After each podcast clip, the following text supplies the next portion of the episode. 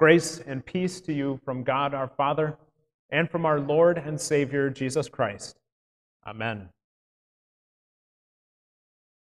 If you looked around, if you've gone to the store, if you paid any bills lately, you know that the cost of living isn't cheap. Every month, those costs seem to inch higher and higher. It costs a lot just to live in this world in which we're in.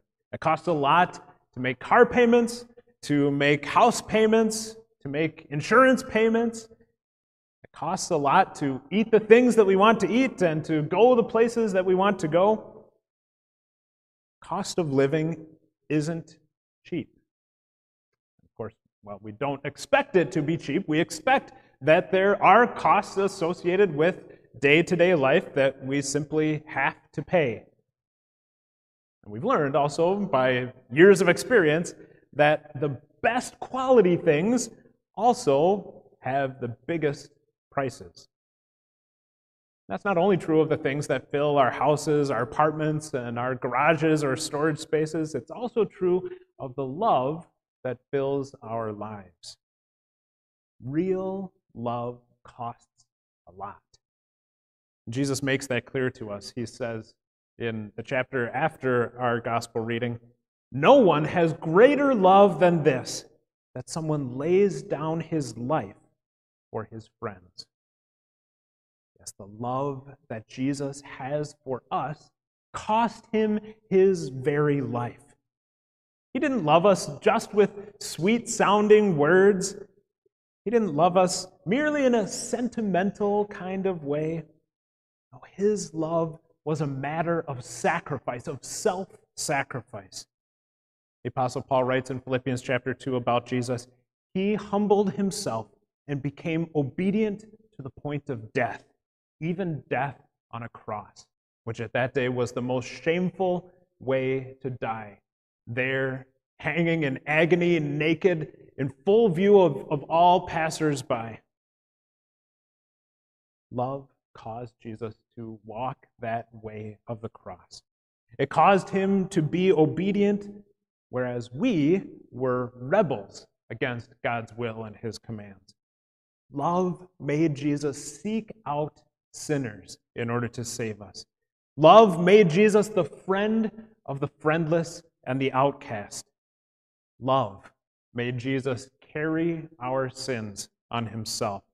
Love made him trade the, the perfect life of the glories of heaven that were his by right as the true eternal God in order to live on this earth among miserable, sinful people, most of whom rejected and scorned and hated and abused him. Love caused Jesus to die for us so that we can live forever. Wherever men, women, and children believe in this love of Jesus, there is forgiveness, life, and salvation. It comes to us at a great cost, as the apostle Peter reminds us in 1 Peter chapter 1. You know that you were redeemed from your empty way of life handed down to you from, from your forefathers, not with things that pass away, such as silver or gold, but with the precious blood of Christ so we see very clearly that there is nothing cheap about the love of Jesus. And so, also correspondingly, there can be nothing cheap about our love for Him.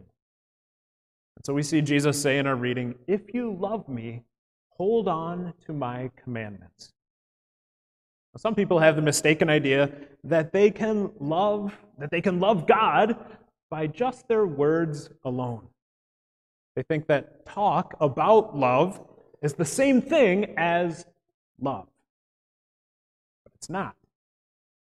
I can't just talk about buying a new car because that won't put a new car in my driveway or my garage. I could just talk about a vacation, but that won't get me and my family to a sunny beach in Cancun or in Florida. Talk is cheap. Whether it's talk about cards, greeting cards, or vacations, or love. We only talk about love while resisting God's will and His commandments, then we simply don't have real love for Him. Real love is what Jesus expects of us. And that's why He wants us to show our love. Think about a relationship between a husband and wife. A husband says he loves his wife, but how does she know that he loves her? Well, he can talk about his love for her, but if he acts like a stranger at home and cold and, and careless, is that real love? Real love is expensive. The cost is high. It means taking time to listen, showing that you truly care. It means doing things together, sharing wealth and possessions, showing affection and concern for one another. Love means making decisions with the best interest of the other in mind rather than of yourself. It's putting the other first and yourself last. That's how it is with loving Jesus. It's putting God first, other people next, and ourselves last. And that's what God's commandments are all about. We see the, the commandments summarized in this way in the Bible. First, love the Lord your God with all your heart, with all your soul, and with all your mind. And second, love your neighbor as yourself. So again, we see that true love puts God first, others second, and ourselves last.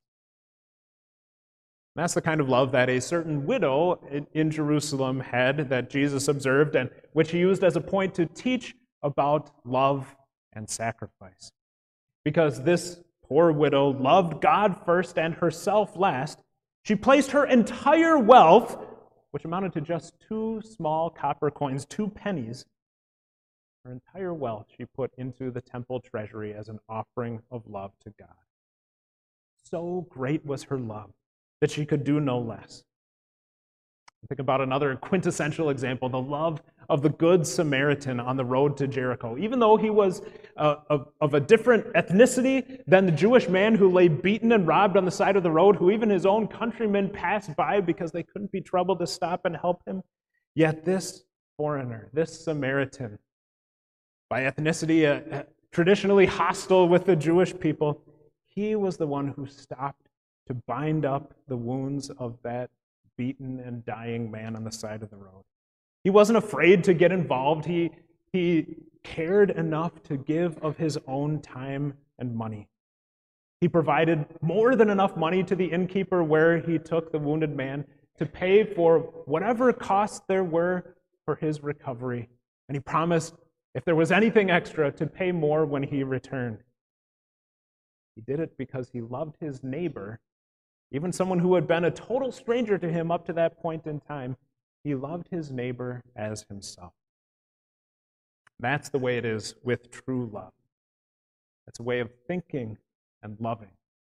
It costs plenty because it costs obedience and surrender. That's the price of love that keeps God's commandments. Now, paying that price can be a drudgery for some people. It can be a long and frustrating battle. If you try to use God's commandments as a way to earn your ticket to heaven, well, you'll find out that obeying God's commandments is no easy task at all. Commandments will always be a burden for those who try to work their way into God's kingdom of heaven.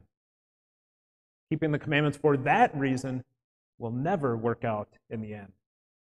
The Apostle Paul says in Galatians chapter 2 We know that a person is not justified by the works of the law, but through faith in Jesus Christ. How different it is for those who trust in Jesus for their salvation. For us, the commandments are not a burden. Instead, they become a wonderful way that we get to express our love for God, for Jesus, our Savior. Yes, it's a costly way, but it is the only way.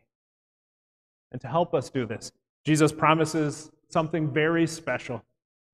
In verses 16 and 17 of our reading, he says, I will ask the Father, and he will give you another counselor to be with you forever. He is the Spirit of truth. And that was very good news for Jesus' disciples at that time because they would definitely very soon need another counselor besides Jesus himself. Jesus had told them that he was soon going to be leaving them visibly. He talked about going away as somewhere where no one could follow him. Very understandably, that troubled his disciples. But Jesus assured them that he was not leaving them helpless and all alone. No, he would send another counselor to be with them. And this counselor is the Spirit of truth. The Holy Spirit does not aid those who oppose Jesus. He is not a friend or advisor of the sinful world. He's not a helper of the proud or arrogant who resist his work of converting their hearts. The Spirit aids those who know and believe in Jesus as their Savior, which faith itself is also a gift from Him. He is the great counselor of God's people everywhere. When you think about it, there's not a person alive today who, who couldn't use or, or doesn't want a counselor. Who of us doesn't need a friend, someone close by to lean on, to give advice, uh, to give encouragement in difficult times? Who doesn't need a helper who is ready with, with just the right word of advice at the right time?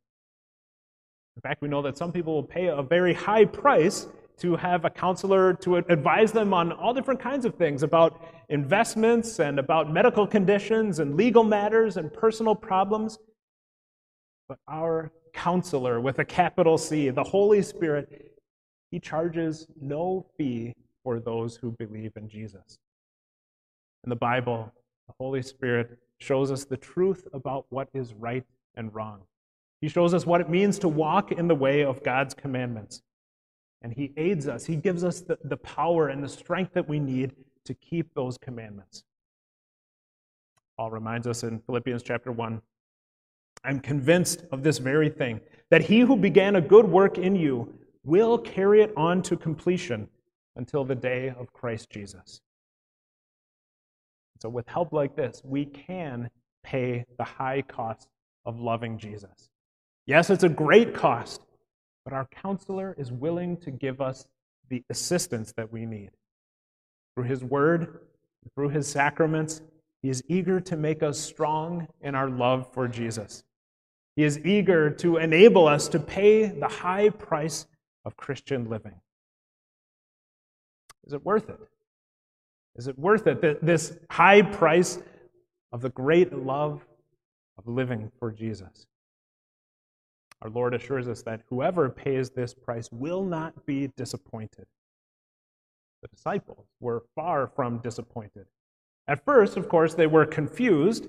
They didn't know what to think when Jesus told them in, in our reading, I will not leave you as orphans, I am coming to you.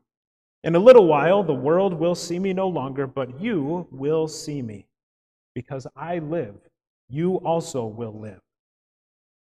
Of course, we know that Jesus was talking about his death and resurrection. But the disciples, still at that time, didn't yet understand the, the full reality of what Jesus was talking about. And so when Jesus died on the cross and was buried, everything seemed to be finished. His work seemed to be destroyed. His disciples felt alone and abandoned. It seemed that their love for Jesus up to that point had been just wasted effort. And they felt that way until Easter, until they saw Jesus face to face, risen from the dead. And then Jesus came to those who loved him. He came with resurrection life. Now the disciples knew for certain that Jesus was truly one with God the Father.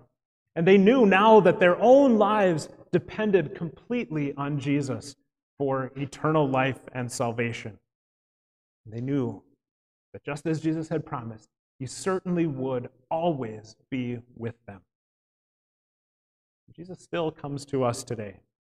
He offers us the same resurrection life that he offered to his disciples.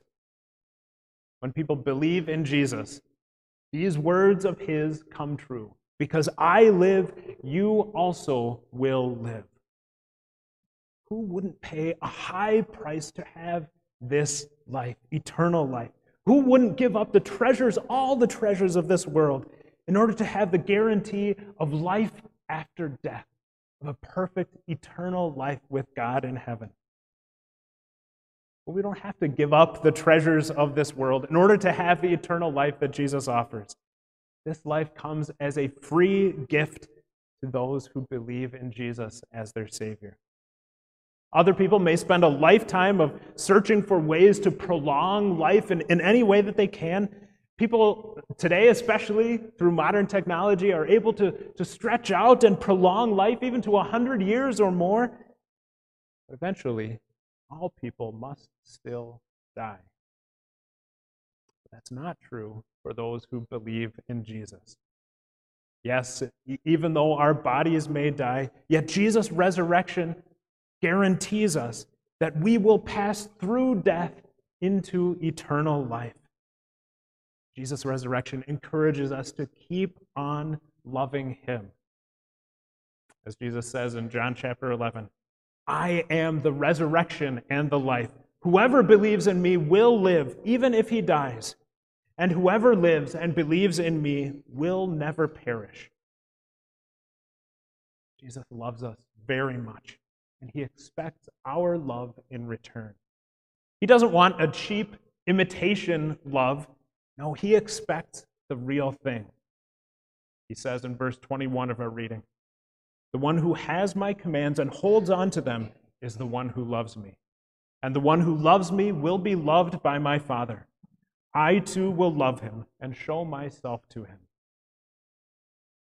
We can rejoice that God pours out his love into our lives. He doesn't simply dish it out by little spoonfuls to us. No, he dumps it into our lives by the truckload. His love overflows into all that we do. His love blesses our work, our play, our joy, and our sorrow. His love brings Jesus into our hearts. And there in our hearts, he makes his home. There he comforts and reassures us. There we have every reason for paying the high price of love. And it's what we want to do because He first loved us.